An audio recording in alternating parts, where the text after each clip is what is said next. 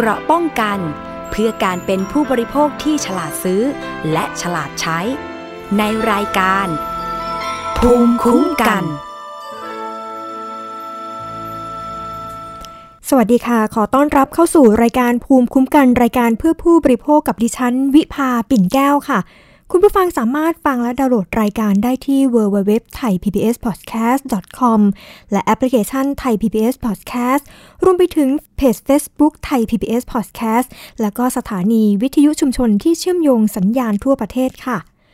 ประเด็นแรกวันนี้นะคะหลายคนในช่วงเวลานี้ก็อาจจะมีความตื่นตัวของกับเรื่องการฉีดวัคซีนป้องกันโควิด สิบเก้า นะคะเพราะว่าก่อนหน้านี้เมื่อวันที่หนึ่งพฤษภาคมที่ผ่านมาก็เริ่มมีการให้ลงทะเบียนกันไปแล้วนะคะสำหรับผู้ที่สูงอายุที่มีอายุหกสิบปีแล้วก็รวมไปถึงผู้ที่มีโรคประจำตัวเจ็ดโรคด้วยกันนะคะ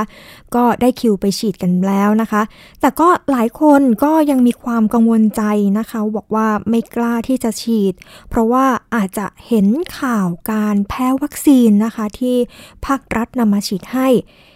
จากประเด็นนี้ค่ะก็ทำให้เกิดบริษัททัวร์ค่ะที่มีการเชิญชวนคนไทยไปจองทัวร์เดินทางไปต่างประเทศนะคะเพื่อที่จะไปฉีดวัคซีนต้านโควิด สิบเก้า ค่ะหรือเรียกอีกแบบนึงนะคะบอกว่าเป็นทัวร์ฉีดวัคซีนหรือว่าเป็นทัวร์สุขภาพเนี่ยแหละซึ่งจะนำเสนอรายการนำเที่ยวตามแหล่งท่องเที่ยวต่างๆนะคะแต่ว่าก็จะมีการดึงดูดความสนใจของประชาชนค่ะด้วยการพาไปฉีดวัคซีนป้องกันโควิด สิบเก้า โดยรายการนำเที่ยวลักษณะนี้นะคะก็เริ่มมีแพร่หลายมากขึ้นค่ะกลุ่มเป้าหมายหลักๆเนี่ยนะคะเขาก็จะเน้นไปที่กลุ่มคนที่มีกำลังซื้อสูงค่ะสามารถเดินทางไปฉีดวัคซีนในต่างประเทศได้แต่เนื่องจากสถานการณ์การแพร่ระบาดของโควิด สิบเก้า นะคะก็ทำให้การเดินทางไปต่างประเทศนั้นก็ค่อนข้างที่จะมีความยุ่งยากมากขึ้นนะคะเพราะว่าต้องปฏิบัติตามมาตรการของทางรัฐบาลไทยแล้วก็ข้อกำหนดของประเทศปลายทางด้วยค่ะทางด้านกระทรวงการท่องเที่ยวนะคะที่ดูแลเรื่องนี้เขาก็ระบุว่าบริษัททัวร์ทำทัวร์ฉีดวัคซีนได้ค่ะแต่ว่าจะต้องทำให้ถูกกฎหมายรวมทั้งประชาชนที่จะซื้อทัวร์เองเนี่ยนะคะก็จะต้องมีการตรวจสอบข้อมูลให้รอบด้านก่อนที่จะตัดสินใจในการซื้อทัวร์ค่ะ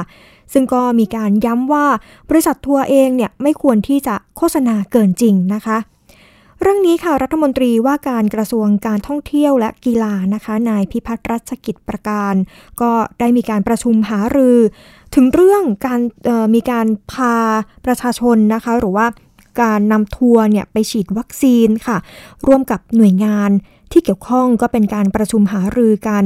ซึ่งนายพิพัฒน์นะคะเขาก็บอกว่าบริษัทนำเที่ยวสามารถทำทัวร์ฉีดวัคซีนได้ค่ะแต่ก็ต้องทำให้ถูกกฎหมายแล้วก็ต้องศึกษาเงื่อนไขให้ละเอียดนะคะเพื่อที่จะป้องกันไม่ให้เกิดการข้อผิดพลาดเกิดขึ้นแล้วก็ผลกระทบที่จะตามมาด้วยค่ะโดยได้มอบหมายให้กับกรมการท่องเที่ยวนะคะในฐานะที่เป็นหน่วยงานที่จะกำกับดูแลธุรกิจนำเที่ยวแล้วก็มัคคุเทศก์ด้วยก็เป็นผู้กำชับผู้ประกอบการที่จะทำทัวร์ในลักษณะแบบนี้นะคะให้ทำให้ถูกกฎหมายค่ะส่วนผู้ซื้อทัวร์ที่ไปฉีดวัคซีนเองเนี่ยก็เมื่อเดินทางกลับประเทศไทยแล้วก็ต้องเป็นผู้ออกค่าใช้จ่ายเองในการเข้ากักตัวที่สถานกักกันของรัฐนะคะเป็นเวลาสิบสี่วันอันนี้ค่าใช้จ่ายผู้ที่จะต้องไปไปทัวร์เนี่ยก็ต้องออกเองทั้งหมดนะคะซึ่งอธิบดีกรมการท่องเที่ยวนายอนันต์วงศ์เบญจรัตน์นะคะเขาก็ยืนยันว่าบริษัทนำทัวร์นำเที่ยวลักษณะแบบนี้นะคะที่มีการขายทัวร์ฉีดวัคซีนได้เนี่ย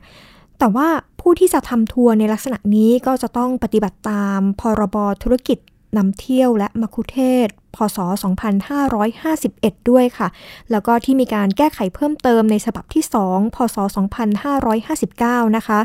ก็คือไล่เรียงกันมาเป็นข้อค่ะข้อที่หนึ่งนะคะก็คือจะต้องเป็นผู้ที่จดทะเบียนแล้วก็ได้รับใบอนุญาตประกอบธุรกิจนำเที่ยวแล้วก็กรณีนำเที่ยวก็ต้องในต่างประเทศนะคะก็ต้องได้รับใบอนุญาตประเภททั่วไปด้วยค่ะแล้วก็การนำเที่ยวจะต้องเป็นไปตามรายการนำเที่ยวที่โฆษณาไว้แล้วก็มีองค์ประกอบตามที่กฎหมายกำหนดด้วยนะคะ นอกจากนี้ค่ะบริษัทนำเที่ยวเองก็ต้องควรศึกษารายละเอียดเกี่ยวกับมาตรการต่างๆของประเทศปลายทางนะคะในการเดินทางเข้าประเทศในสถานการณ์การแพร่ระบาดของโควิด สิบเก้า นี้ค่ะอย่างเช่นข้อปฏิบัติเกี่ยวกับการกักตัวข้อจำกัดในการเดินทางไปท่องเที่ยวนะคะตามเงื่อนไขในการเข้ารับการฉีดวัคซีนของประเทศนั้นๆรวมถึงผลกระทบที่อาจจะเกิดขึ้นหลังจากที่ได้รับวัคซีนแล้วนะคะซึ่งสำหรับประชาชนที่มีความสนใจทัวร์วัคซีนณขณะนี้นะคะก็จะต้องมีการตรวจสอบแล้วก็พิจารณาข้อมูลให้ครอบคลุมมากที่สุดนะคะครอบคลุมทุกด้านเลยก่อนที่จะมีการตัดสินใจซื้อทัวร์ในช่วงการแพร่ระบาดของโควิด สิบเก้า นี้ค่ะ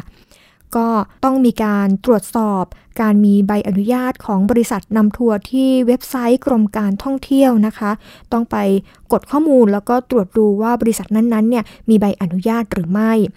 รวมไปถึงเช็คประวัติการร้องเรียนบริษัทนำเที่ยวด้วยนะคะแล้วก็การซื้อทัวร์เป็นการจ่ายเงินซื้อบริการล่วงหน้าเนี่ยให้พิจารณาความเป็นไปได้ของการเดินทางทุกครั้งนะคะแล้วก็ต้องมีการติดตามสถานการณ์ระหว่างประเทศด้วยรวมทั้งการซื้อทัวร์ก็ที่ราคาต่ำกว่าทุนนะคะอันนี้ก็ต้องเป็นข้อสังเกตเอาไว้ด้วยหลังจากที่กลับมาแล้วนะคะอาจจะต้องมีการร้องเรียนต่างๆเนี่ยเขาก็แนะนำบอกว่าควรที่จะเก็บหลักฐานต่างๆเอาไว้นะคะอย่างเช่นใบเสร็จรับเงินแผนการเดินทางนะคะว่าบริษัทนำเที่ยวโฆษณาไว้อย่างไรหากมีกรณีที่มีการร้องเรียนค่ะทางกรมการท่องเที่ยวก็มีกองทุนเยียวยาให้นักท่องเที่ยวในกรณีที่ไม่ได้รับบริการตามโปรแกรมทัวร์ที่โฆษณาเอาไว้นะคะโดยจะมีการเรียกคืนจากบริษัทนำเที่ยวรายดังกล่าวอีกทีหนึ่งค่ะมาอีกที่ข้อนี้ค่ะข้อที่ห้านะคะก็คือมีการจะต้องตรวจสอบการอนุญาตเดินทางระหว่างประเทศว่ามีมาตรการกักตัวก่อนเดินทางไปท่องเที่ยวในประเทศปลายทางอย่างไรบ้างค่ะแต่ว่าก็คือสำหรับประเทศไทยเองเนี่ยก็ยังคงมาตรการการกักตัวผู้ที่เดินทางกลับมาจากต่างประเทศก็คือสิบสี่วันนะคะเดี๋ยวเราไปฟังเสียงของนายอนันต์วงศ์เบญจรัตน์ค่ะอธิบดีกรมการท่องเที่ยวที่ออกมาเตือนถึงเรื่องนี้ค่ะการนำทัวร์ไปต่างประเทศเพื่อที่จะ เอ่อ เรียกว่าเป็นทัวร์สุขภาพแล้วกันนะครับจะเรียกว่าเป็นทัวร์ฉีดวัคซีนเลยนะฮะก็คือเรื่องนี้เนี่ยทางกรมการท่องเที่ยวกระทรวงการท่องเที่ยวและกีฬานะครับในฐานะที่ดูแลบริษัทนำเที่ยวดูแลเรื่องของธุรกิจท่องเที่ยวนะครับก็ขอเรียนให้ทุกท่านทราบว่าการที่จะท่านจะซื้อบริการการนำเที่ยวไปต่างประเทศนะครับอันดับแรกเลยก็ขอให้ตรวจสอบกับกรมการท่องเที่ยวก่อนนะครับว่าบริษัทนั้นได้รับอนุญาตถูกต้องจากทางราชการคือมีการจดทะเบียนถูกต้องไหมนะครับ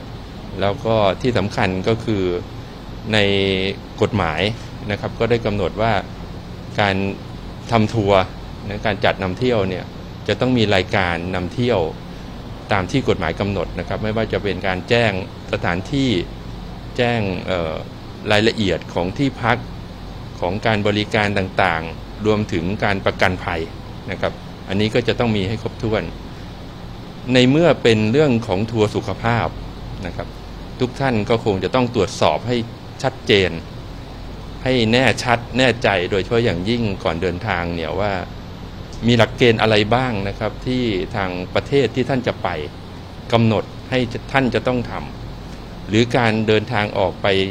จากประเทศไทยนะครับท่านจะต้องดำเนินการอะไรบ้างโดยเฉพาะอย่างยิ่งในช่วงของการระบาดของเชื้อโควิด สิบเก้า นะครับซึ่งทุกท่านก็คงทราบดีว่าช่วงนี้การเดินทางไปต่างประเทศเนี่ยเป็นไปด้วยความยากลำบากนะครับแต่ไม่ใช่เป็นไปไม่ได้เลยนะครับเพราะทุกประเทศก็มีกฎระเบียบของประเทศนั้นๆนะครับท่านจะต้องตรวจสอบให้ละเอียดรวมถึงทางบริษัทนำเที่ยวเองนะครับจะต้องมีหลักฐานชัดเจนว่าท่านไปทำอะไรที่ไหนยังไงนะครับว่าว่ามันเป็นการได้รับการอนุญาตหรือมีมีการช่องทางการติดต่อยังไงนะครับเพื่อจะยืนยันให้กับผู้ที่ซื้อบริซื้อซื้อทัวร์ของท่านนะครับอย่างไรก็ตามนะครับขอให้ผู้ที่จะใช้บริการนะครับตรวจสอบด้วยตัวท่านเองอีกครั้งหนึ่งอย่าไปเชื่อแต่บริษัทนำเที่ยวอย่างเดียวนะครับว่าปลายทางที่ท่านจะไปเนี่ยเขามีเรื่องแบบนั้นจริงๆนะครับ ไม่ใช่เรื่องที่มีการแค่แชร์กันในโซเชียลนะครับขอให้ตรวจสอบไปยังสถานที่หรือว่าหน่วยงานโดยเฉพาะอย่างยิ่งนะครับถ้าในประเทศไทยเนี่ยท่านสามารถสอบถามไปที่ได้ที่กระทรวงการต่างประเทศกรมการกงสุลนะครับซึ่งทุกท่านก็คงได้ทราบแล้วว่าทางกระทรวงการต่างประเทศเองนะครับก็ได้ออกข่าวเรื่องนี้นะครับแล้วก็ยืนยันในหลายๆเรื่องที่หลายๆคนสงสัยเช่นเข้าประเทศได้ไหมนะครับบางประเทศอาจจะไม่ให้เข้าบางเมืองอาจจะไม่ให้เข้านะครับหรือว่าจะจะได้ไปรับบริการอย่างที่ว่าจริงไหมอย่างเงี้ยนะครับก็ท่านขอให้สอบถามให้ละเอียดก่อนนะครับเนื่องจากต้องใช้ทั้งระยะเวลาต้องใช้ทั้งเงินเป็นจำนวนมากนะครับเพราะฉะนั้นก็ทางทางกระทรวงการท่องเที่ยวและกีฬาเองก็ไม่อยากจะให้ท่านรู้สึกว่า เอ่อ เราไม่ได้ดูแลแต่ว่าท่านควรจะใช้ใช้ใช้สื่อโซเชียลต่างๆหรือว่าเรื่องของการค้นหาข้อมูลนะครับในส่วนของบริษัทนำเที่ยวนะครับผมอยากจะขอความร่วมมือนะครับว่าท่านจะดำเนินการในเรื่องอะไรก็ตามในเรื่องของการนำเที่ยวในช่วงนี้เนื่องจากเป็นช่วงของโควิดนะครับหากเป็นไปได้เนี่ยควรจะให้ข้อมูลทุกแง่มุมนะครับยกตัวอย่างเช่นการออกนอกประเทศแล้วกลับมาท่านจะต้องเข้าไปอยู่ในสเตทควอรันทีนตามที่ทางสบคกำหนดนะครับไม่ใช่ท่านกลับมาประเทศไทยแล้วสามารถจะกลับบ้านได้เลยไม่ได้นะครับอันนี้จะต้องแจ้งให้ผู้ที่จะซื้อโปรแกรมทัวร์ของท่านเนี่ยได้ทราบโดยละเอียดนะครับก็ที่โครงการเหมือนก็จะเป็นไปตามกฎหรือเราได้การตรวจสอบเหตุนี้ว่าในเฉพาะสองสามวันที่ออกข่าวครับก็เท่าที่ได้ได้สอบถามเนี่ยนะครับก็มีข้อมูลมีความเป็นไปได้ก็อย่างที่ผมเรียนนะว่าแล้วแต่ทางประเทศปลายทางแล้วแต่เมืองแล้วแต่รัฐอย่างที่สหรัฐอเมริกานะครับก็มีหลายรัฐที่ที่เปิดอันนี้ก็มีความเป็นไปได้ในเรื่องของการประกันผลข้างเคียงหรือการดูแลเป็นส่วนความรับผิดชอบของบริษัททัวร์เนี่ยถ้ามีการเซ็นสัญญาว่าฝั่งนี้เราซื้อเรือชมทัวร์บริษัทนี้มันไม่อยู่ถ้าไปแล้วสมมติว่าเขาครับครับครับไปแล้วเกิดไปฉีดแล้วเกิดกับเกิดตายนะครับครับครับทัวร์เป็นผลรับผิดชอบอืมไปไปแล้วตม.ไม่ให้เข้าเนี่ยคงขึ้นอยู่กับประวัติของของผู้ที่ไปนะครับว่าเคยไปทำอะไรที่ที่ผิดผิดหรือเปล่าที่เขาถึงไม่ให้เข้านะครับอันนี้เราเราไม่อาจทราบได้นะฮะก็ก็ขอให้ท่านคือนอกจากมีวีซ่าอย่างเดียวอาจจะไม่พอนะครับท่านต้องมีประวัติดีด้วยนะครับอันที่สองก็คือเรื่องของการประกันผลของการไปทำอะไรก็ตามเนี่ยผมเรียนว่าตรวจสอบให้ดีนะครับแล้วก็ว่าบริษัทที่พาท่านไปทำให้หรือไม่ทำให้ถ้าถ้าไม่ทำให้เนี่ยท่านต้องทำเองท่านท่านจะต้องดูแลตัวท่านเองด้วยเพราะว่าผมเชื่อว่าคงไม่มีใครใครกล้ารับผิดชอบนะครับในความในในผลข้างเคียงที่อาจจะเกิดขึ้นใช่ไหมฮะเพราะฉะนั้นท่านก็ต้องหาบริษัทประกันทำไปอันนี้อันนี้ก็อยู่ในอยู่ในสิ่งที่ผมได้เรียนให้ท่านทราบเมื่อสักครู่แล้วว่าตรวจสอบข้อมูลให้ดีถึงแม้จะเป็นบริษัทประกันก็จะมีไหมที่จะกล้าทำในเรื่องนี้ใช่ไหมครับที่จะกล้ารับประกันในเรื่องของผลข้างเคียงที่เกิดขึ้นนะเนื่องจากการโฆษณาช่วงนี้นะครับก็เป็นช่วงที่อาจจะสร้างความสับสนให้กับประชาชนได้นะเออยังไงก็ตามเนี่ยก็เพื่อป้องกันการการโฆษณาในเชิงหลอกลวงนะครับก็ขอให้ทุกท่านได้ได้ใช้วิจารณญาณให้ดีแล้วก็เก็บหลักฐานถ้าท่านจะซื้อทัวร์นะครับขอให้เก็บหลักฐานทุกอย่างเอาไว้แม้กระทั่งใบโฆษณาเพราะถ้าสมมุติว่าไปแล้วไม่เป็นไปตามนั้นเนี่ยท่านสามารถจะมาร้องเรียนได้ที่กรมการท่องเที่ยวนะครับเพื่อที่จะได้รับการชดเชยในส่วนที่ท่านไม่ได้รับการบริการตามโปรแกรมนะครับก็ขอย้ำอีกครั้งหนึ่งนะครับที่ดูพรบนำเที่ยวมันก็คุ้มตามรายการนะฮะแล้วก็คุ้มครองบางส่วนครับใช่ครับนะครับเพราะฉะนั้นเรื่องของตั๋วเครื่องบินเอ่ยอะไรเอ่ยเนี่ยเท่าที่ทราบคือได้มีการระบุว่าผู้เดินทางต้องซื้อเองท่านจะซื้อตั๋วได้เนี่ยคือต้องมีวีซ่า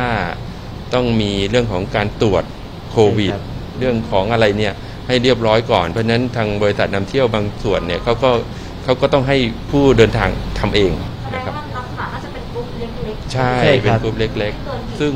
ซึ่งค่อนข้างจะยุ่งยากพอสมควรน่าจะประมาณไม่เกินสิบคนนะครับไม่เกินสิบคนครับ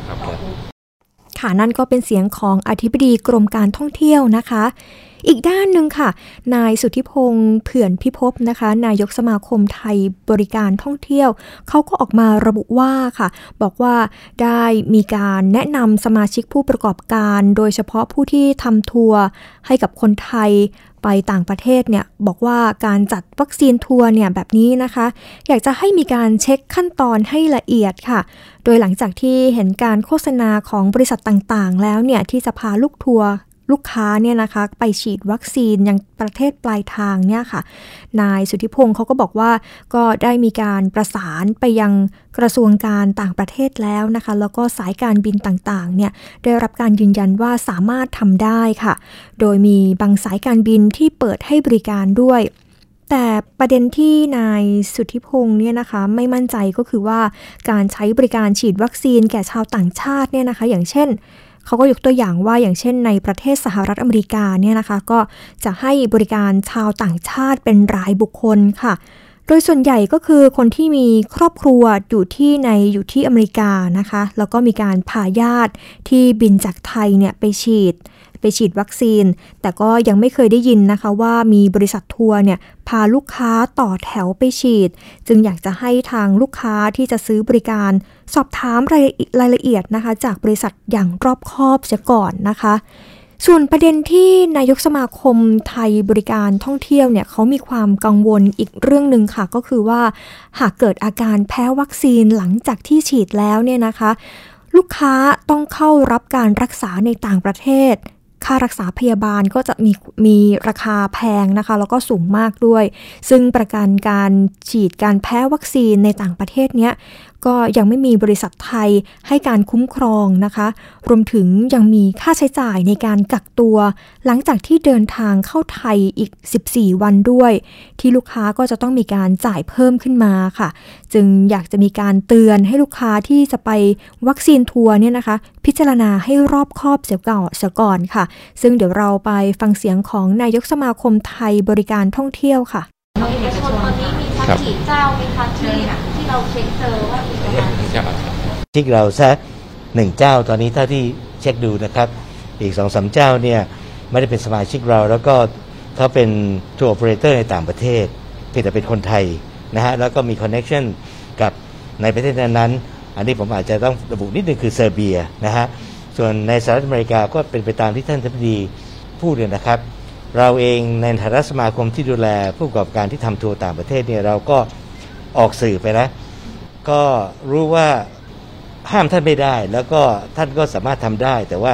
อยากให้คำนึงถึงประโยชน์สูงสุดของประชาชนนะครับว่าเงื่อนไขต่างๆที่ท่านออกมาเนี่ยท่านต้องแจ้งให้ให้ลูกค้าของท่านหรือประชาชนทั่วไปรับทราบว่าเขาจะต้องเจออะไรพบอะไรจ่ายอะไรเพราะมันไม่ใช่แค่ราคาที่ท่านจะคิดเงินเขาเท่านั้นมันยังมีอีกหลายข้อมูลนะครับที่ที่ที่ผมคิดว่าท่านต้องบอกให้หมดคือถ้าบอกให้หมดแล้วให้ประชาชนเนี่ยเป็นคนตัดสินใจโอเคว่ากันส่วนอย่างอื่นเนี่ยก็คงเป็นไปตามที่ท่านอธิบดีพูดนะครับในต่างประเทศไม่ว่าจะประเทศที่สหรัฐอเมริกาก็ตามหรือไหนๆก็ตามเนี่ยเขาไม่ได้การันตีว่าท่านพาคนไปแล้วเนี่ยท่านจะได้รับสิ่งที่ท่านต้องการนะในเรื่องของสุขภาพนะผมพูดตามสี่ประเทศไปค่ะตอนนี้นอกจากอเมริกากับเซอร์เบียมีเท่าที่มีเอ่อก็จริงๆก็มีที่อื่นกำลังจะเริ่มนะครับผมก็ไม่อยากระบุนะครับเพราะประเทศเขายังไม่ได้ประกาศว่าเขาจะให้นักท่องเที่ยวแต่ว่าในทางโซเชียลเนี่ยเขาเขาสื่อกันออกมาแล้วแต่อย่างดูไบเนี่ยตอนแรกก็ประกาศว่าให้แต่สุดท้ายพอเราเช็คแล้วเปล่าเขาจะให้คนที่ข้างเคียงหรือว่าเป็นนักธุรกิจที่ไปทำงานหรือไปอะไรก็ตามในตะวันออกกลางนะครับแล้วก็ยังในกลุ่มของเพื่อนบ้านเรานะฮะที่เป็นสถานที่ท่องเที่ยวนะครับ เอ่อ เป็นเกาะเงี้ยมาดิฟหรือแม้แต่ในอนาคตเนี่ยหลายประเทศข้างบ้านเราเขาก็จะพยายาม implement ตัวนี้ว่า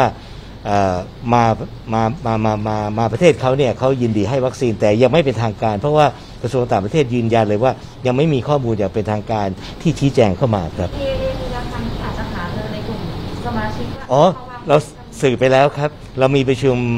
Official ออนไลน์ไปเรียบร้อยแล้วคือจะเรียกว่าไม่ได้เตือนนะฮะแต่ให้คำแนะนำไปแล้วว่าท่านสามารถจะประกอบการธุรกิจได้แต่ว่าอยากให้อยู่ในจรรยาบรรณที่ถูกต้องคำว่าจรรยาบรรณนี่มันครอบคลุมเยอะนะครับท่านต้องไม่หลอกลวงด้วยท่านต้องบอก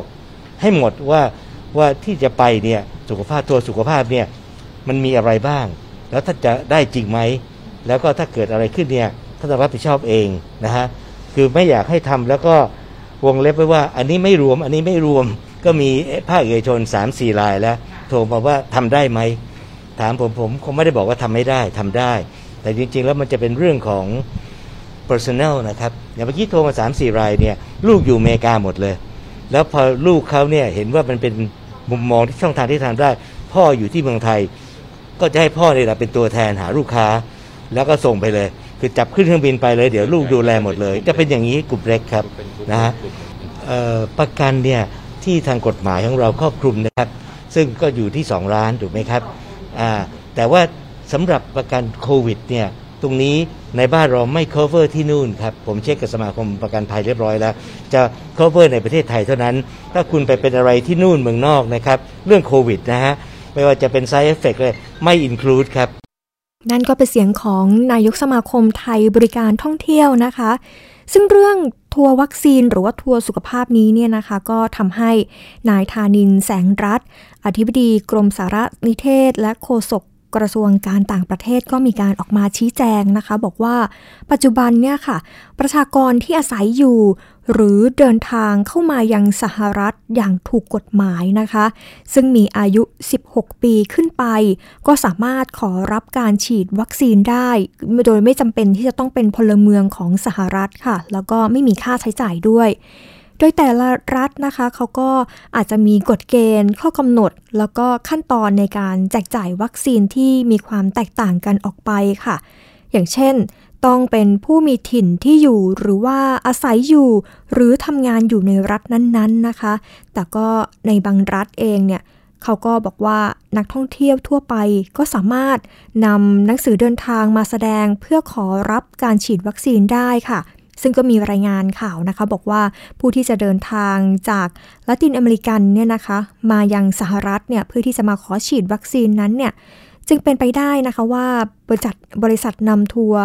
นำเที่ยวของบางแห่งในประเทศไทยเองเนี่ยค่ะก็อาจจะเห็นโอกาสช่องทางนี้นะคะช่องว่างนี้เองเนี่ยเพื่อที่จะดึงดูดให้ผู้ที่ต้องการจะได้รับวัคซีนโดยเร็วเนี่ยให้เดินทางไปยังสหรัฐอเมริกาค่ะโดยเฉพาะอย่างยิ่งในรัฐที่ยังไม่มีข้อกำหนดห้ามผู้ที่เข้าสหรัฐเป็นการชั่วคราวก็สามารถรับการฉีดวัคซีนป้องกันโควิด สิบเก้า ได้ค่ะโฆษกกระทรวงการต่างประเทศนะคะเขาก็ยังบอกอีกด้วยนะคะว่าปัจจุบันเนี่ยก็มีการเริ่มที่จะมีผู้บริหารแล้วก็หน่วยงานของหลายๆรัฐนะคะได้ออกมาตรการแล้วเพื่อที่จะป้องกันการจัดการท่องเที่ยวเพื่อที่จะไปฉีดวัคซีนค่ะอย่างเช่นผู้ว่าการรัฐฟลอริดาก็มีหน่วยงานด้านสาธารณสุขของรัฐอลาบามานะคะที่ให้สัมภาษณ์สื่อบอกว่าจะมีการจัดการฉีดวัคซีนป้องกันโควิด สิบเก้า ให้แก่ผู้ที่มีถิ่นพำนักในรัฐนั้นๆเท่านั้นนะคะซึ่งในประเด็นนี้ก็ได้มีการแสดงไว้ให้เห็นว่าแต่ละรัฐเองก็สามารถมีการปรับเปลี่ยนมาตรการการแจกจ่ายวัคซีนได้ตามที่เห็นความเหมาะสมนะคะนอกจากนี้ค่ะวัคซีนป้องกันโควิด สิบเก้า ในสหรัฐก็ได้มีการได้รับอนุมัติจากการใช้งานแบบฉุกเฉินเท่านั้นนะคะถ้าผู้ที่ได้รับวัคซีนมีอาการข้างเคียงหรือว่ามีการแพ้รุนแรงทางบริษัทผู้ผลิตวัคซีนก็ไม่จำเป็นที่จะต้องรับผิดชอบใดๆค่ะและหากผู้ที่เดินทางไม่มีประกันสุขภาพที่ครอบคลุมก็อาจจะต้องรับผิดชอบค่าใช้จ่ายในการรักษาพยาบาลที่มีความมีราคาแพงแล้วก็มีราคาสูงด้วยนะคะนายธานินก็ยังระบุนายธานีนะคะขออภัยค่ะนายธานีก็ยังระบุอีกด้วยนะคะว่าที่ผ่านมาเนี่ยสถานเอกอัครราชทูตไทยแล้วก็สถานกงสุลใหญ่ไทยในสหรัฐเนี่ยก็ได้มีการรับทราบข้อมูลนะคะเกี่ยวกับการถูกปฏิเสธให้เข้าสหรัฐของคนไทยอยู่เป็นระยะค่ะแม้ว่าบุคคลนั้นได้รับการตรวจแล้วก็ลงตราประเภทนักมัดประเภทนักท่องเที่ยวมาแล้วนะคะโดยเมื่อถูกปฏิเสธการเข้าเมืองก็ต้องดำเนินการแล้วก็เสียค่าใช้จ่ายในส่วนที่เกี่ยวข้องต่างๆด้วยนะคะอย่างเช่นตั๋วเครื่องบินที่พักสถานที่กักตัวแบบทางเลือกตามที่รัฐกำหนดให้นะคะหรือว่า เอ เอส คิว แล้วก็ที่ต้องขอรับใบอนุญาตเดินทางเข้าประเทศนะคะจากสถานเอกอัครราชทูตไทยหรือว่าสถานกงสุลใหญ่ไทยเนี่ยซึ่งก็อาจจะทำให้ติดค้างอยู่ที่สนามบินเป็นเวลานานค่ะผู้ที่เข้าร่วมโปรแกรมเดินทางมาท่องเที่ยวแล้วก็รับการฉีดวัคซีนก็อาจจะมีความเสี่ยงที่จะสูญเสียเงินโดยไม่ได้รับการฉีดวัคซีนนะคะรวมทั้งอาจจะถูกปฏิเสธด้วยว่าอาจ, อาจจะถูกปฏิเสธการเดินทางเข้าสหรัฐด้วยนะคะโดยสำนักงานตรวจคนเข้าเมืองของสหรัฐเองด้วยค่ะเรื่องนี้นะคะทางโฆษกกระทรวงการต่างประเทศเนี่ยเขาก็ระบุว่าได้ออกมาเตือนนะคะก็ขอให้ประชาชนที่ประสงค์จะซื้อทัวร์วัคซีนจะซื้อทัวร์สุขภาพเนี่ยนะคะก็ต้องมีการติดต่อสอบถามเพื่อที่จะตรวจสอบข้อเท็จจริงก่อนที่จะมีการตัดสินใจซื้อนะคะโดยสามารถสอบถามไปที่กรมการกงสุลหรือว่าสถานเอกอัครราชทูตณกรุงวอชิงตันสถานกงสุลใหญ่ณนครลอสแอนเจลิสนะคะแล้วก็สถานกงสุลใหญ่ณนครชิคาโกแล้วก็สถานกงสุลใหญ่ณนครนิวยอร์กค่ะมากันอีกที่ประเด็นหนึ่งนะคะก็คือประเด็นนี้เนี่ยก็เป็นเรื่องของ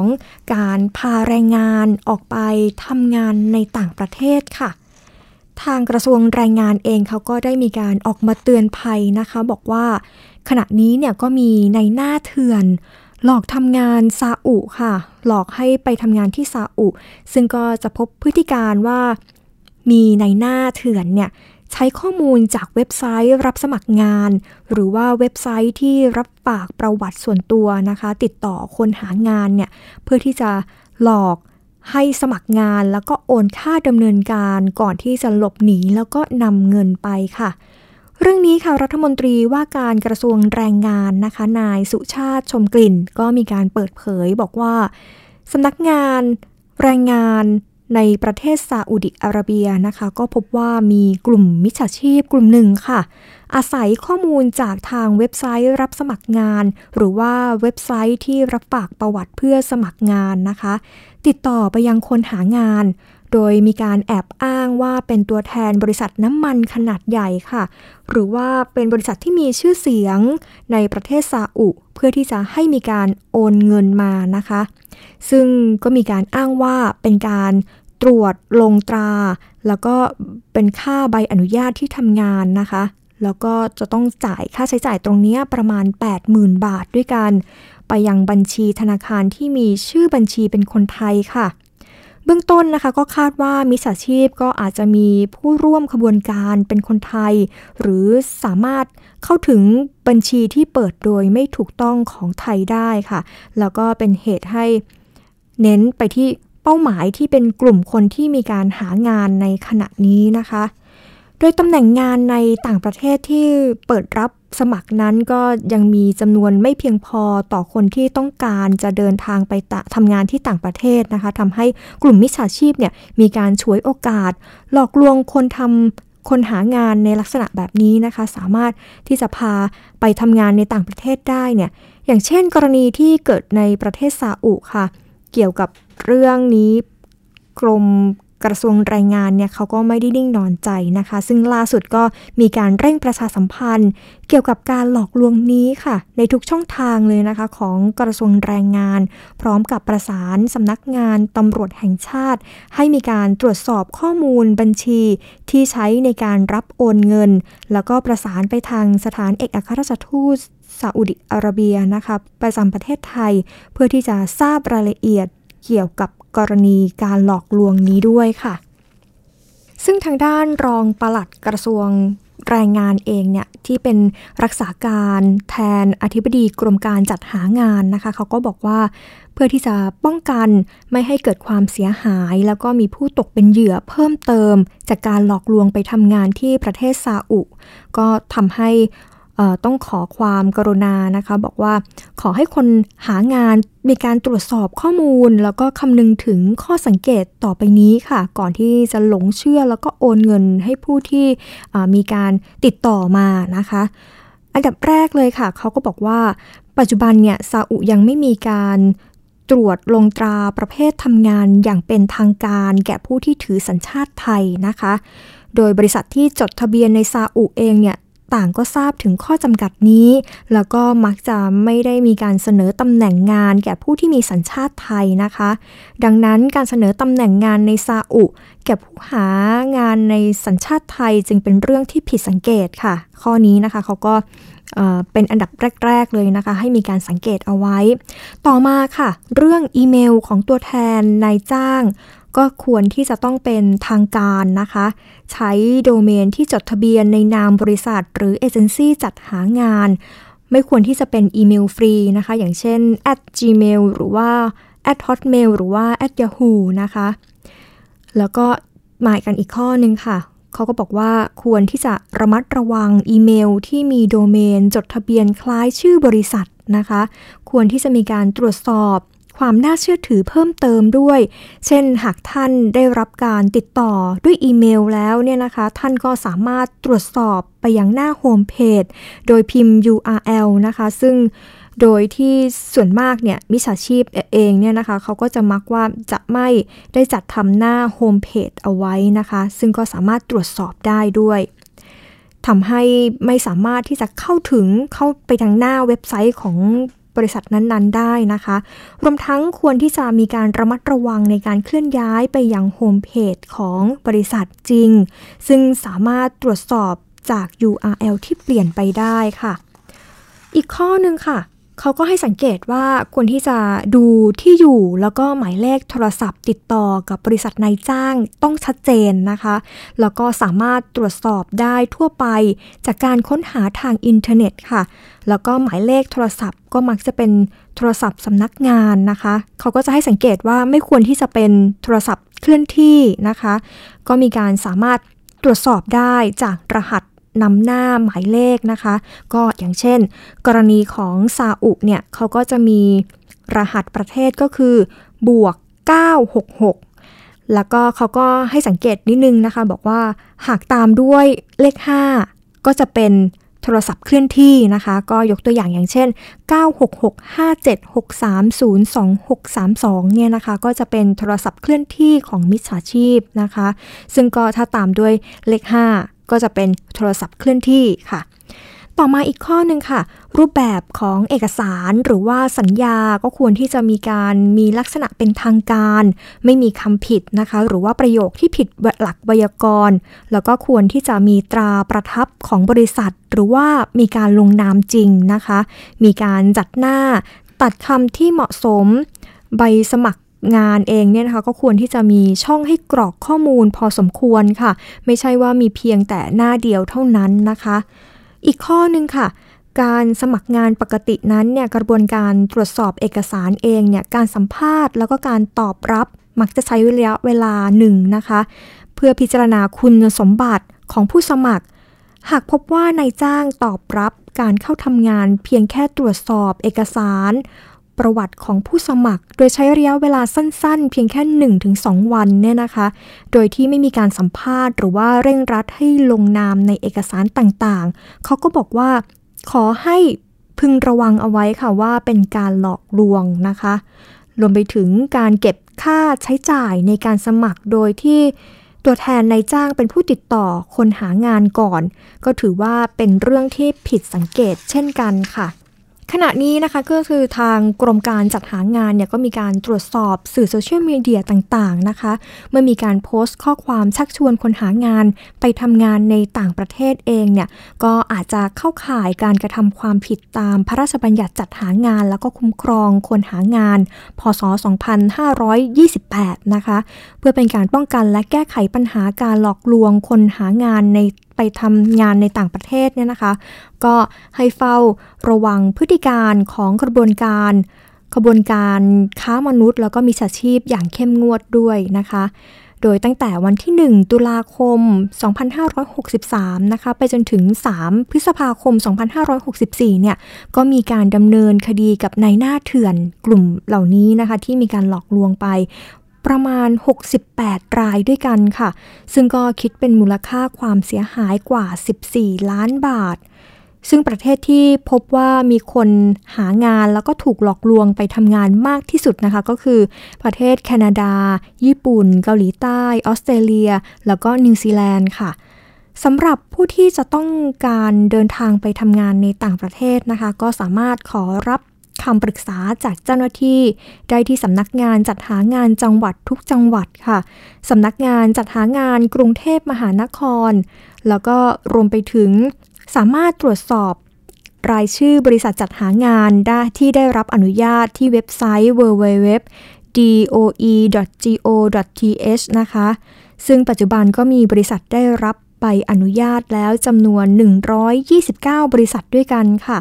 ตั้งอยู่ในพื้นที่กรุงเทพมหานครเก้าสิบบริษัทแล้วก็กระจายอยู่ในจังหวัดอื่นๆทั่วประเทศนะคะสามสิบเก้าบริษัทด้วยกันค่ะมากันอีกที่ประเด็นนี้นะคะประเด็นสุดท้ายก็มีผู้หญิงคนนึงค่ะก็ได้มีการออกมาเตือนนะคะบอกว่าถูกเว็บไซต์เว็บไซต์นึงเนี่ยหลอกให้ลงทุนเครื่องชาร์จพลังงานแต่สุดท้ายนะคะก็นำเงินหลบหนีไปค่ะโดยเรื่องนี้ก็มีผู้เดือดร้อนหลายร้อยคนเลยทีเดียวค่ะผู้หญิงรายหนึ่งนะคะรายนี้เขาก็ได้มีการเล่าถึงเรื่องราวที่เพิ่งเจอกับตัวเองมาถ่ายทอดให้คนฟังบอกว่ามีการเตือนภัยกับผู้ที่ต้องการหาช่องทางทำเงินออนไลน์ในช่วงที่มีการวิกฤตวิกฤตของการระบาดโควิด สิบเก้า นี้นะคะซึ่งเรื่องราวก็เกิดขึ้นก็คือเว็บดังกล่าวเนี่ยจะมีประวัติความเป็นมาที่น่าเชื่อถือมาก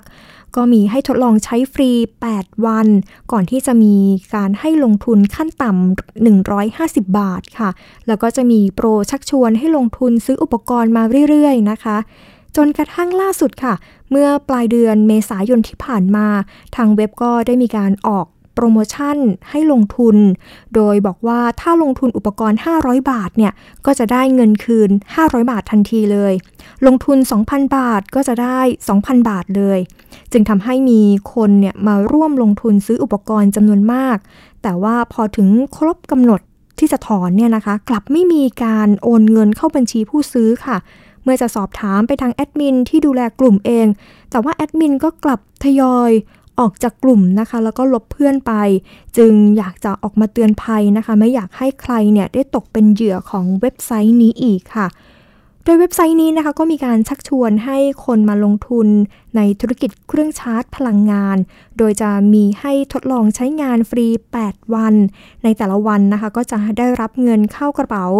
วันละสิบบาทแต่ก็มีกฎว่าหากจะถอนเงินเนี่ยต้องมียอดขั้นต่ำหนึ่งร้อยบาทซึ่งจะหาจากการแนะนำคนมาสมัครต่อนะคะก็จะได้รับผลตอบแทนสิบห้าบาทต่อคนด้วยค่ะแต่หากต้องการที่จะลงทุนก็มีให้เลือกตั้งแต่หนึ่งร้อยห้าสิบบาทรับผลตอบแทนวันละสิบบาทแปดสตางค์นะคะแล้วก็เป็นระยะเวลาสิบห้าวัน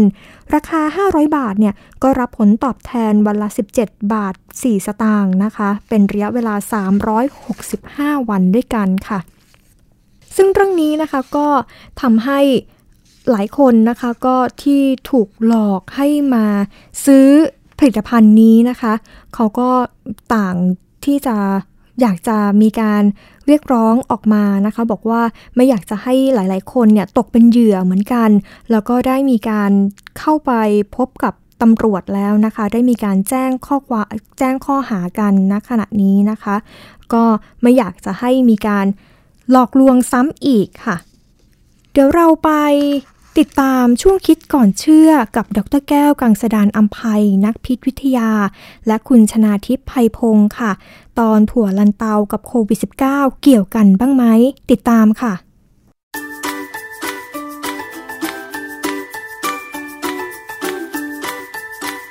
ติดตามค่ะช่วงคิดก่อนเชื่อ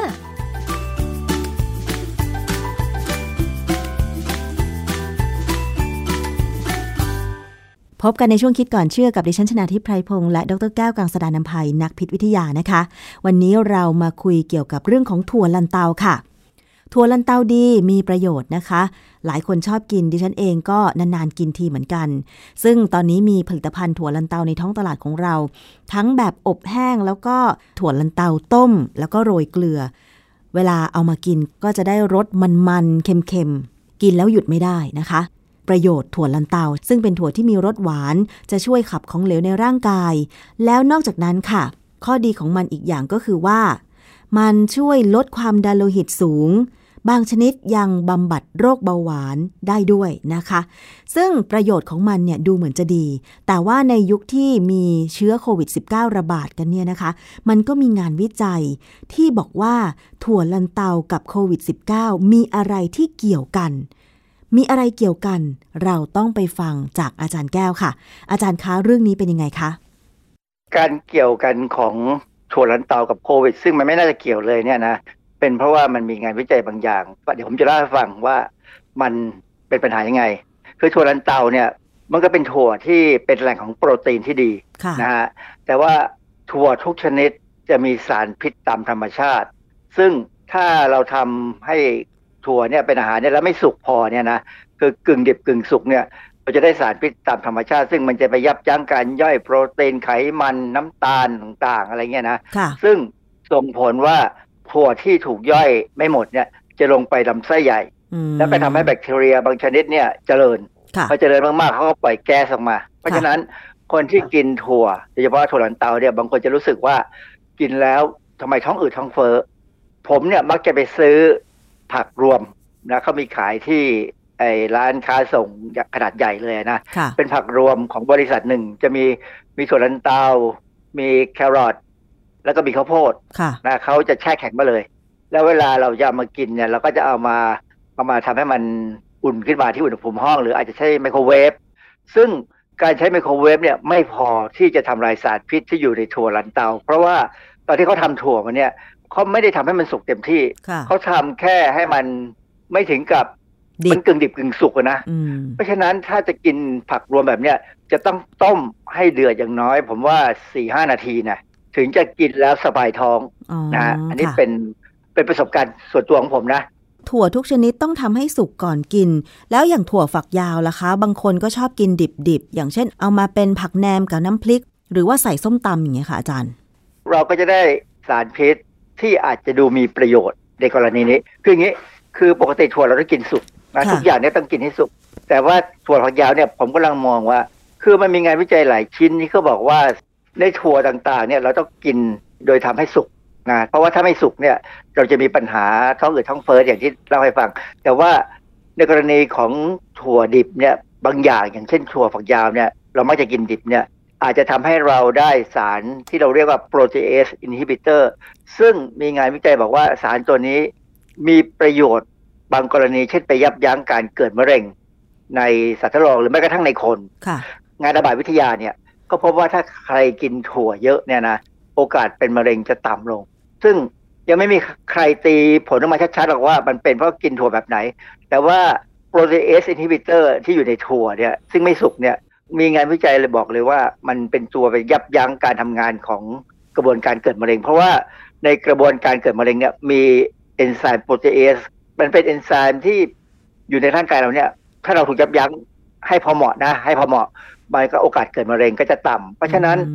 ใครที่ชอบกินส้มตำถั่วฝักยาวก็กินต่อไปไม่มีปัญหามันไม่ร้ายแรงถึงกับจะทำให้เราท้องอืดท้องเฟ้อยกเว้นถ้าใครกินส้มตำถั่วฝักยาวแล้วท้องอืดท้องเฟ้อก็กินให้น้อยลงอืมค่ะทีนี้อย่างถั่วลันเตาเนี่ยที่มันมีฤทธิ์ในการช่วยลดความดันโลหิตหรือว่าบางชนิดมีผลดีต่อการบำบัดเบาหวานนี่มันมีสารอะไรคะอาจารย์อันนี้ถ้าถ้าถามในเว็บไซต์ต่างๆที่เขาพูดเนี่ยเขาจะไม่พูดถึงสารอะไรเลยเขาก็แค่บอกว่ามันเหมือนกับเป็นความรู้ทางสมุนไพรนะที่เขาเชื่อว่าเป็นอย่างนั้นแต่ว่าในงานวิจัยเนี่ยมีบทความเรื่องหนึ่งชื่อ Identification of Angiotensin Converting Enzyme ทู เอ ซี อี ทู Upregulating Peptide from P Protein Hydrolysase บทความนี้ความหมายก็คือว่าเขาเขามองดูในในถั่วลันเตาเนี่ยว่ามันมีโปรตีนหรือมีสารอะไรที่ไปยับยั้งเอนไซม์ชื่อ เอ ซี อี ทูตีพิมพ์ในวารสาร Journal of Functional Food ปี สองพันสิบเก้า คราวนี้ก่อนอื่นเนี่ยพอเราพูดถึง เอ ซี อี ทู ปั๊บเนี่ยหลายคนนึกเลยว่าเอ๊ะ เอ ซี อี ทู นี่มันคือประตูของโควิด สิบเก้า นี่ใช่ไหมใช่ใช่มันเป็นเรื่องอย่างนั้นเพราะฉะนั้นเนี่ยผมถึงบอกว่าพออ่านบทความนี้แล้วก็นึกเลยว่าเอ๊ะ ในบทความในผลสรุปของเขาเนี่ยนะเขาพูดเป็นเชิงว่าในถั่วลันเตาเนี่ยมันมีเปปไทด์เปปไทด์คือโปรตีนตัวเล็กๆนะฮะในถั่วลันเตาเนี่ยที่สามารถจะไปเพิ่ม เอ ซี อี ทู ได้ในทางเกี่ยวกับเรื่องของความดันโลหิตเนี่ย เอ ซี อี ทู เนี่ยเป็นเอนไซม์ที่มีประโยชน์ในการลดความดันโลหิตค่ะอันนี้เรามาพูดถึงความดันโลหิตนิดนึงว่ามันเกิดยังไงคือในร่างกายเราเนี่ยบางครั้งเราต้องการให้ความดันสูงขึ้นบางครั้งก็ต้องให้ต่ำค่ะที่ให้สูงขึ้นเนี่ยเป็นเพราะว่าเราต้องการให้เลือดไหลเร็วขึ้นเพื่อที่จะทำนู่นทำนี่เช่นอย่างกรณีที่เราตกใจเนี่ยความดันโลหิตเราจะสูงขึ้นทันทีเพราะว่าเราต้องการจะส่งนู่นส่งนี่ไปทำให้กล้ามเนื้อเรามีพลังมีอะไรเนี่ยนะตับจะสร้างโปรตีนชื่อ angiotensinogen ตัวนี้เป็นโปรตีนที่ยังไม่มีผลงานอะไรสร้างออกมาก่อนจากนั้นเนี่ยสารโปรตีนตัวนี้จะเข้าไปในเลือดแล้วจะถูกเอนไซม์ตัวหนึ่งที่ออกมาจากไตนะชื่อเรนินเรนินจะเปลี่ยน angiotensinogen ให้เป็นแอนจิโอเทนซินวัน หรือ หนึ่ง นะฮะ แอนจิโอเทนซินวัน เนี่ยก็จะอยู่ในเลือดก็จะวิ่งไปตามในร่างกายเราเมื่อไปถึงปอดหรือไปถึงที่ไตเนี่ยก็จะมีเอนไซม์ตัวหนึ่งชื่อ เอ ซี อี หรือ angiotensin converting enzyme เอนไซม์ตัวเนี้ยจะเปลี่ยน แอนจิโอเทนซินวัน ให้กลายเป็น แอนจิโอเทนซินทู พอเปลี่ยนแล้วเนี่ยไอ้เจ้า แอนจิโอเทนซินทู เนี่ยจะเป็นตัวไปทำให้หลอดเลือดเนี่ยหดตัวทำให้ความดันโลหิตสูงขึ้นแต่ความจริงมันมีผลอีกเยอะกว่านี้นะเพราะฉะนั้นเราจะเห็นว่าตับสร้างโปรตีนตัวหนึ่งแล้วก็ถูกไตเปลี่ยนให้เป็นโปรตีนอีกตัวหนึ่งจากนั้นไตกับปอดก็เปลี่ยนเป็นโปรตีนตัวที่สองซึ่งบางครั้งเนี่ยพออายุมากขึ้นเนี่ยกระบวนการมันเริ่มเป๋แอนจิโอเทนซินทูเนี่ยมันมากเกินไปมันไปทำให้เส้นเลือดเนี่ยมันมันหดตัวมากจนความดันโลหิตมันก็ได้สูงขึ้นอยู่ตลอดเวลาอ๋อแทนที่จะปรับความดันโลหิตให้ต่ำลงบ้างสูงขึ้นบ้างตามที่จะต้องใช้งานของระบบร่างกายแต่ทีนี้พออายุมากขึ้นกลายเป็นว่าความดันโลหิตจะสูงตลอดใช่ไหมคะอาจารย์ถ้ามี angiotensin ทู มากใช่ไหมคะอาจารย์ครับทีนี้เวลาหมอเขาให้ยาเนี่ยเขาจะให้ยาซึ่งมันมีหลายชนิดเนี่ยนะยาชนิดหนึ่งที่เขาจะให้เนี่ยมันจะไปเพิ่มสารตัวหนึ่งเราเรียกว่า เอ ซี อี ทูที่เกิดบนผิวของเซลล์ต่างๆเช่นที่ปอดที่ตับที่ไตอะไรก็ตามเนี่ยนะ เอ ซี อี ทู เนี่ยจะเป็นเอนไซม์ที่จะย่อย angiotensin ทูให้กลายเป็น angiotensin สิบเจ็ดซึ่งตัวหลังเนี่ยที่เกิดขึ้นมาใหม่เนี่ยจะทำให้ความดันโลหิตต่ำลงนะเพราะฉะนั้นยาบางตัวเนี่ยทำให้เกิด เอ ซี อี ทู เขาถึงบอกว่าคนที่เป็นความดันโลหิตสูงบางคนเนี่ยเสี่ยงต่อโควิดสิบเก้า มากเพราะว่าอะไรเพราะเขากินยาที่เพิ่ม เอ ซี อี ทู ซึ่งเป็นประตูของโควิดสิบเก้า เมื่อก่อนผมเคยกินนะนานมาแล้วผมเคยกินยาที่กินตัวเนี้ยบังเอิญมันมีผลเกี่ยวกับการทำให้โพแทสเซียมในเลือดสูงกว่าปกติซึ่งหมอเลยสั่งลดเลยเลิกเลยให้กินตัวเดียวเดิมกินสองตัวตัวหนึ่งมีปัญหาก็เลยเลิกไปนะฮะถ้าคนที่กำลังกินยาลดความดันโลหิตอยู่ตอนนี้เนี่ยนะคะอาจารย์เพื่อไม่ให้เสี่ยงกับการไปเพิ่ม เอ ซี อี ทู เพื่อไม่มีความเสี่ยงในการที่จะเป็นประตูรับเชื้อโควิด สิบเก้า อย่างเงี้ยต้องบอกกับหมอยังไงหรือว่าหมอเขาทราบอยู่แล้วว่ายาตัวไหนหรืออะไรยังไงควรจะปรับลดอะไรยังไงคะอาจารย์ก็หวังว่าหมอเขาจะทราบนะเพราะว่าไอ้เจ้ายาบางตัวที่มันทำให้ เอ ซี อี ทู เพิ่มเนี่ยเปลี่ยนยาตัวอื่นก็ได้นะฮะก็ต้องเปลี่ยนนะเพราะว่าไม่งั้นเขาจะเสี่ยงและนี่มันมามาพร้อมกับงานวิจัยที่ผมไปเจอเนี่ยที่เขาบอกว่าถั่วลันเตาเนี่ยมันมีเปปไทด์บางตัวที่ไปเพิ่ม เอ ซี อี ทู คือเราหวังว่าเรากินถั่วลันเตาเพื่อจะไปเพิ่ม เอ ซี อี ทู เพื่อลดความดันโลหิตแต่กลายเป็นว่าเรากินถั่วลันเตาแล้วมันจะไปเปิดประตูให้โควิดสิบเก้า หรือเปล่าคืองานวิจัยเรื่องนี้ยังไม่มีนะเพียงแต่ว่าผมก็มองอยู่ว่าเออถั่วลันเตาเนี่ยถ้าใครพอจะรู้น่าจะเห็นว่าถั่วลันเตาบ้านเรามีสองอย่างแบบที่เขาเอาเม็ดกลมๆเนี่ยนะไปทำเป็นสแน็คใช่ไหมที่มีหลายๆอย่างซึ่งอันนั้นเป็นถั่วกินเม็ดแต่ว่าอีกแบบหนึ่งจะเป็นถั่วลันเตาแบบเรากินฝักซึ่งอันนี้ทอดผมชอบกินมากเลยกินแบบเต็มที่เลยเวลากินเนี่ยกินหยุดยากมากนะแต่เดี๋ยวหลังๆนี่ไม่ค่อยได้กินนะฮะแต่ว่าเนี่ยมันจะมีถั่วลันเตาสองแบบที่บ้านเราที่คนไทยชอบกินเพราะฉะนั้นเนี่ยถ้ากินพออร่อยนะกินธรรมดาธรรมดาคงไม่มีปัญหาแต่บางคนเนี่ยกินแล้วหยุดไม่ได้อ่ะอันนั้นมีปัญหานะอาจจะไปเพิ่มความเสี่ยงไหมเพราะฉะนั้นผมว่าตอนนี้ในยุคโควิดสิบเก้าเนี่ยคนที่นิยมชอบกินถั่วลันเตาเนี่ยนะก็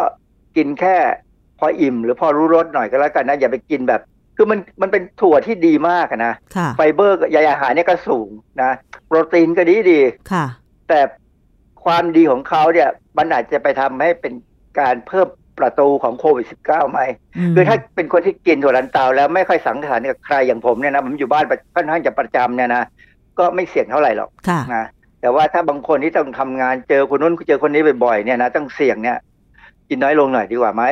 นะไปกินถั่วอื่นไปกินถั่วอื่นแล้วกันไปกินถั่วลิสงกินถั่วแดงถั่วเขียวแทนแล้วกันค่ะถั่วอื่นไม่มีงานวิจัยว่าไปช่วยเพิ่ม เอ ซี อี ทู ใช่ไหมอาจารย์หรือยังไงผมผมยังไม่เคยเห็นนะคือว่าอย่างที่สนใจถั่วลันเตาเนี่ยเพราะว่าไปอ่านเจอเพราะว่าในแง่ของสมุนไพรเนี่ยที่เขาใช้ช่วยคนที่เป็นเบาหวานช่วยที่คนเป็นความดันโลหิตสูงคือคนที่เป็นโรคความดันสูงกับเบาหวานเนี่ยมักจะเป็นคู่มันมักจะเป็นแพ็คคู่อ่ะค่ะนะฮะอย่างของผมเนี่ยผมเป็นความดันโลหิตสูงแต่ผมยังไม่เบาหวานค่ะนะเอ่อเคยหมอที่ดูแลเนี่ยก็กังวลอยู่พอสมควรเคยดูอยู่พยายามดูน้ำตาลผมแต่สุดท้ายเนี่ยก็มั่นใจได้ว่าผมคุมอยู่ผมไม่ถึงกับเป็นเบาหวานนะเพราะว่าผมก็พยายามไม่กินหวานมากนะก็หวานมันเค็มก็กินน้อยลดกินน้อยหน่อยหรือถ้าวันไหนกินหวานมันเค็มปั๊บวันรุ่งขึ้นจะไม่กินเลยค่ะอืมเพราะฉะนั้นใครที่เป็นความดันโลหิตสูงอยู่ตอนนี้ก็ควรจะระมัดระวังหากจะชอบกินหากชอบกินถั่วลันเตาใช่ไหมคะหรือถ้าใครกินยาลดความดันโลหิตสูงอยู่ก็น่าจะแจ้งกับแพทย์นิดนึงนะคะว่ามีแล้วก็ถามแพทย์ว่ามีผลกระทบอะไรในการที่จะไปเพิ่ม เอ ซี อี ทู ซึ่งเป็นประตูรับโควิด สิบเก้า หรือเปล่าใช่ไหมคะอาจารย์เอ่อจะมีใครกล้าไหมผมก็ไม่รู้นะเพราะว่าชาวบ้านทั่วไปคงไม่กล้าหรอกหมอให้กินอะไรก็กินนะฮะคือผมว่าเป็นหน้าที่ของหมอเองที่เขาจะดูว่าเอ่อยากลุ่มไหนที่เพิ่ม เอ ซี อี ทู ค่ะคือหลักการเนี่ยเป็นหลักการที่ถูกต้องและดีแต่ว่าถ้าในในในช่วงนี้เนี่ยถ้ายาตัวนั้นไปเพิ่ม เอ ซี อี ทู เนี่ยก็คงต้องเปลี่ยนยาแล้วล่ะมียาเยอะมากที่จะใช้ลดความดันไ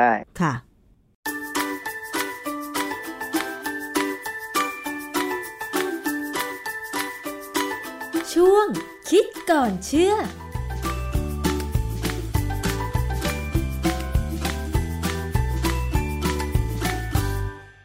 นั่นก็เป็นเรื่องราวดีๆนะคะในช่วงคิดก่อนเชื่อค่ะในช่วงระยะเวลา สองถึงสาม เอ่อ สองถึงสาม สัปดาห์ที่ผ่านมานี้นะคะทางไทย พี พี เอส เองค่ะก็ได้มีการเปิดพื้นที่นะคะเป็นพื้นที่ที่จะมีการประสานงานผู้ป่วยโควิด สิบเก้า เพื่อที่จะส่งต่อความช่วยเหลือนะคะก็ให้ประชาชนทั่วไปเนี่ยสามารถโทรเข้ามา